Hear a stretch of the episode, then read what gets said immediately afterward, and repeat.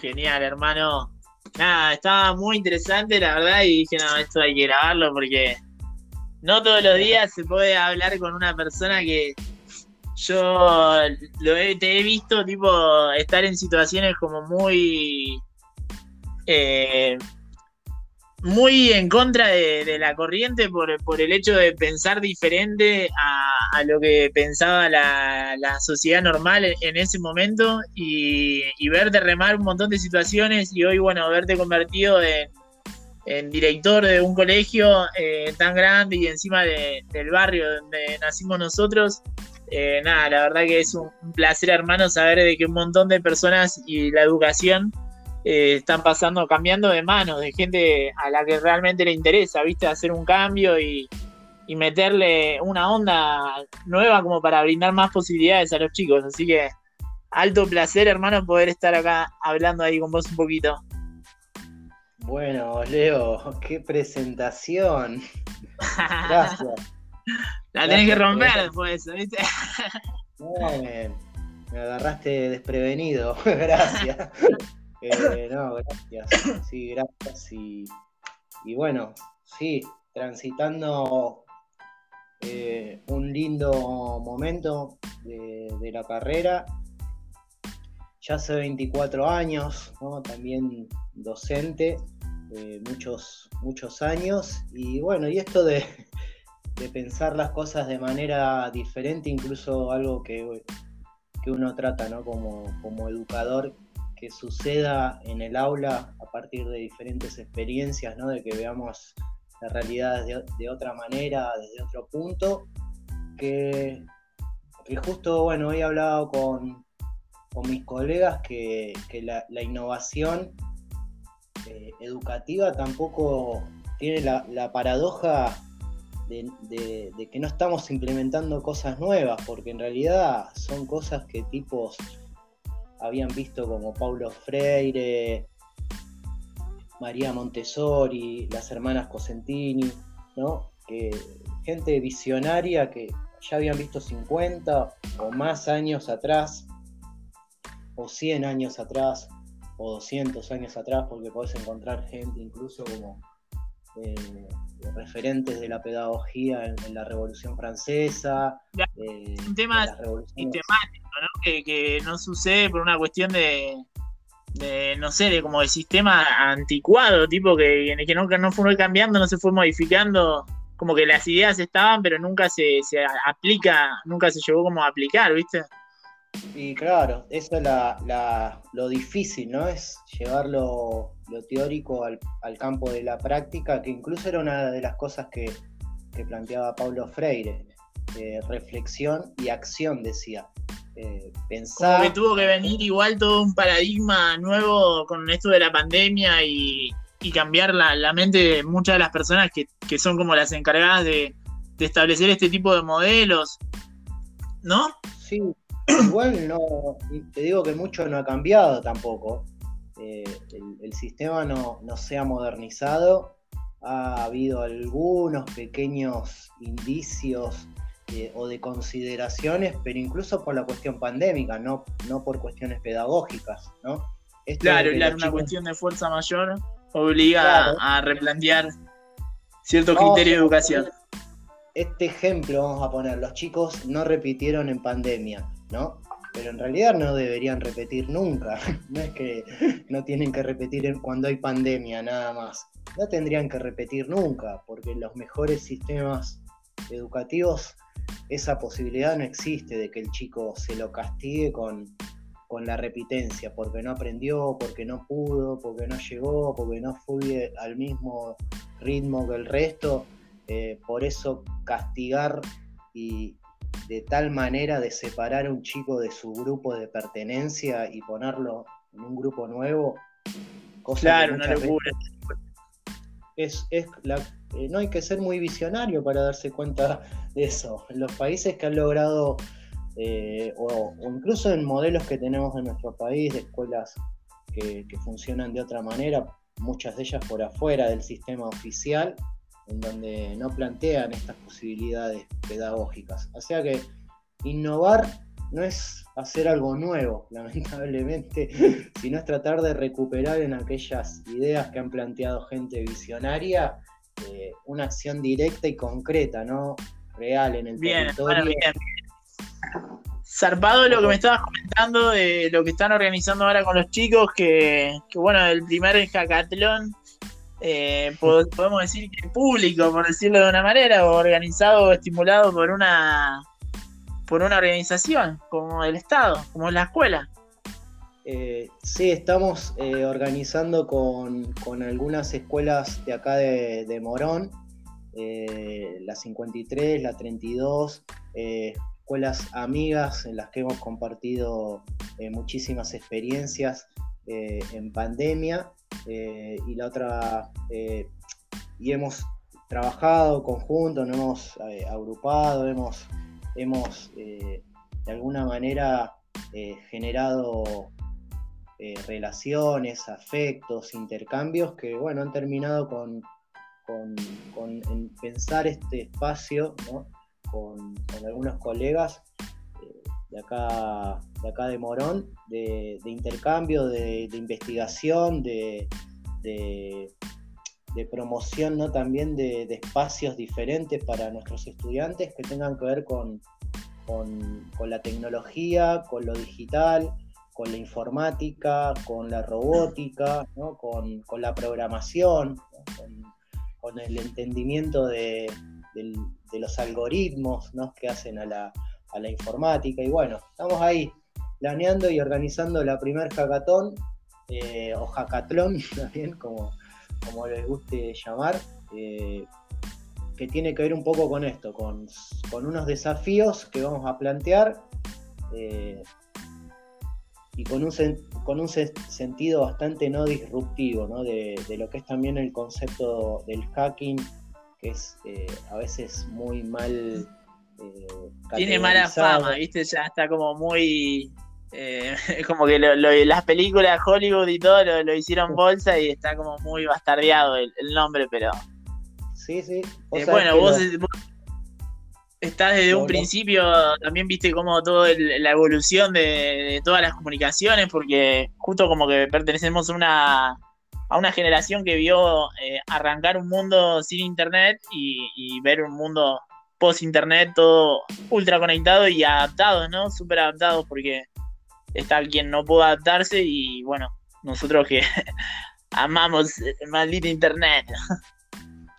Eh, sí, eh, para, en ese sentido la, pandemia fue, la entendimos muy rápidamente como, como, una oportunidad para, para agarrar y, probar tecnologías y probar alternativas pedagógicas. Era como el momento en donde nos podíamos permitir probar y bueno, nadie nos podía cuestionar por eso, porque estábamos experimentando y estábamos generando de alguna manera como podíamos a partir de instrumentos tecnológicos vínculos con la comunidad y con los estudiantes. Resultados. Eh, sí, sí, desde, desde, encuentros, la programación de un, canal eh, de streaming, por ejemplo, que hacemos todos los viernes eh, por la tarde, un streaming de media hora, donde llevamos más de 80 capítulos desde iniciada la pandemia, ¿no? Todos los viernes comunicándonos con la, con la comunidad, con los estudiantes, con las familias, informando las novedades en un pequeño espacio, ¿no? De media hora, donde, donde se conectan, distribuimos información y, hacen consultas en vivo. Eh, esto nos ha permitido acercarnos a la comunidad y, como a veces digo, ¿no? Si, si bien como youtuber eh, es un fracaso el trabajo que hemos realizado porque no llevamos más allá que la comunidad a nivel institucional, que, 200, 300 o 400 familias vean el material que vos estás comunicando, es como muy significativo y muy importante. No, es un éxito total, porque imagínate que esto llevado a cabo en todas las escuelas que hay en el país, ¿entendés? O, cosas así. Eh, como que ahí es, es un pequeño grano de arena el hecho de que ya se esté haciendo, ¿entendés? a que se siga adaptando y, cada vez más a este mundo digital, viste que hoy los chicos, eh, a nivel digital, como que tienen todas las posibilidades.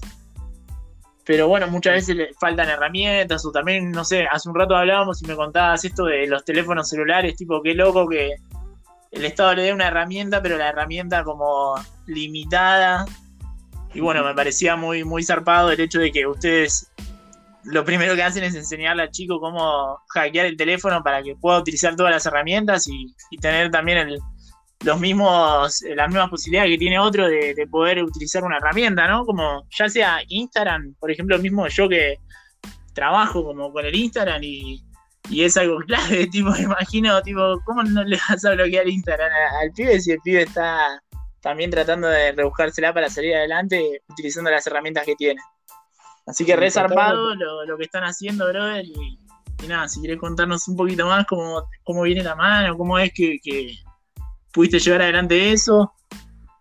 No, mira, vos lo, contaste, pero súper súper claro, en el sentido en el que estamos, en el que podemos aplicar un hack, ¿no? Que es, un hack, es un atajo. La palabra hack significa encontrar atajos, puntos más cortos, achicar las distancias, achicar la brecha, si querés. Y, nunca la comunidad de hackers, nunca, que yo no, obviamente no soy muy por lejos, ¿no? Eh, no, no, acá nadie, ¿viste? Nadie, ya aclaramos para que no tener esos mensajes ahí, nadie está ni cerca. No nos ponemos ese sombrero. No, está lejísimo. Eh, pero, pero bueno, la comunidad hacker no, acepta eh, las calificaciones despectivas que hacen hacia su profesión o, su subcultura, porque ellos no, dañan sistemas, no, roban información. Eh, eso es más propio de la comunidad cracker, se les dice, ¿no? Que aquellos que con menos conocimientos buscan hacer el daño, ¿no? Porque justamente a poseer otros conocimientos o a no querer superarse, eh, porque la superación es en todo sentido, no es humana, espiritual, eh, es en todo sentido que uno, que uno trata de mejorar. Y bueno, hay gente que daña los sistemas y hay gente que quiere aprender, democratizar eh, y... El conocimiento. Sí, es conocimiento. El conocimiento es, es, es posibilidades, ¿no? Es derechos.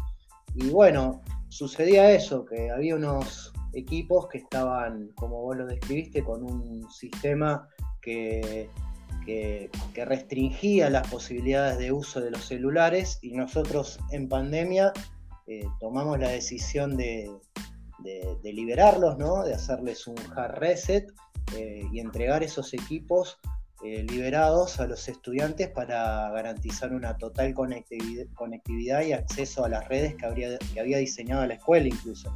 Nuestro principal canal de comunicación era Instagram eh, y la página web que desarrollamos y, los chicos tenían que poder conectarse ahí para, para recibir la información de la escuela.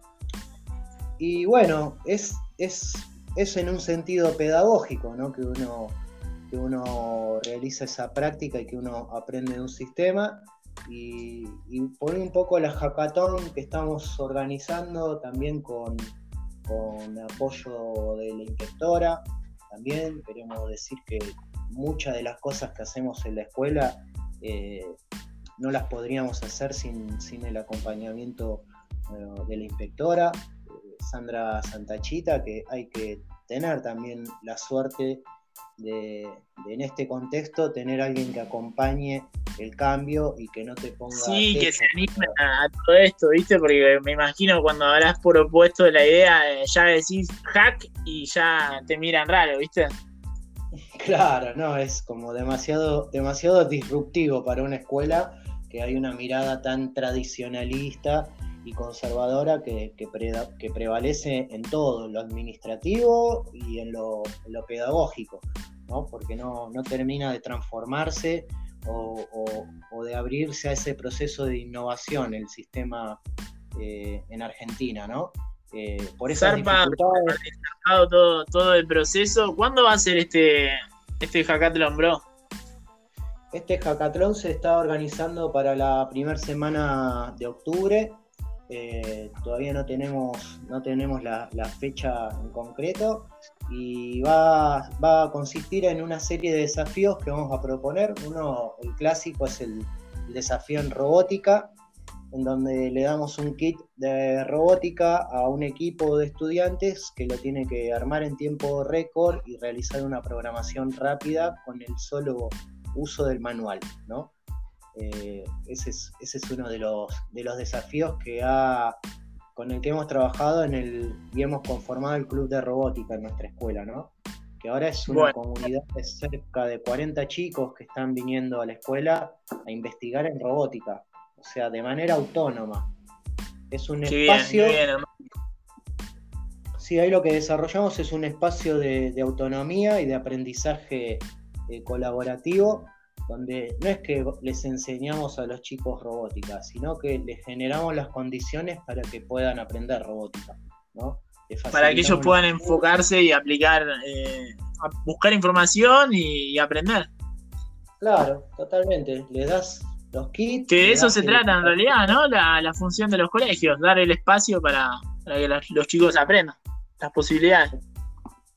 Totalmente. Y esto de la autonomía también es algo eh, que, necesitamos desarrollar como cultura porque se ve un sistema de mucha dependencia a veces de, las jerarquías, ¿no? de las estructuras de mando, de la toma de decisiones, que hace todo, que hace todo lento, que hace todo difícil, que hace, que hace que el aparato burocrático, ¿no? Que, cuando hables de burocracia, la palabra te molesta, ya, la palabra burocracia.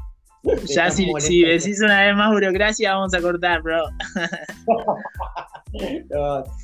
así que entendés de lo, que estamos hablando. Bueno, y que todo esto suceda, como lo decía al principio, en el barrio, eh, porque somos de acá del barrio, en Morón Sur, en la frontera, digamos, de, Morón Sur. Eh, el Westside. El Westside, donde, bueno, la gente, gente humilde, gente laburadora. Eh, esa es eh, en, el lugar en donde, donde estamos, ¿no? Porque acá ya sabés quién va a escuchar esto, ¿no? Yo aclaro porque andás a ver dónde termina. no sabemos, nunca, nunca se sabe, ¿viste cómo es esto? Bueno, hermano, la verdad, felicidades una vez más. Gracias ahí por, por la pequeña charla, vamos a, difundir y bueno, si hay alguna movida online o algo así que se pueda eh, presenciar, también estaremos ahí siguiendo y, compartiendo toda la data. Gracias por todo lo que, lo que haces ahí por la educación, hermano. Un gustazo también abrir esta. La tenía ahí media en la mente hace rato y tenía ganas de sacarla, viste, y ir sacando diferentes. Eh, gente así muy amiga que, respeto y, que valoro por diferentes cosas en su trayectoria eh, laboral y ideológica. Que bueno, que va a ir saliendo, vamos a ir llamando y vamos a, a continuar haciendo preguntas. Así que muy feliz de, haber comenzado con vos, hermano. Bueno, gracias Leo, te mando un abrazo grande, muy linda esta experiencia y bueno, saludos a los colegas de la 53, la 32 y la 3, que me olvidaba que no la había nombrado, con los que vamos a trabajar en, esta experiencia, en la hackathon. Te mando un abrazo Dale, hermano, grande. Un abrazo grande y bueno, y ahí seguimos igual. Abrazo. Abrazo, cuídate.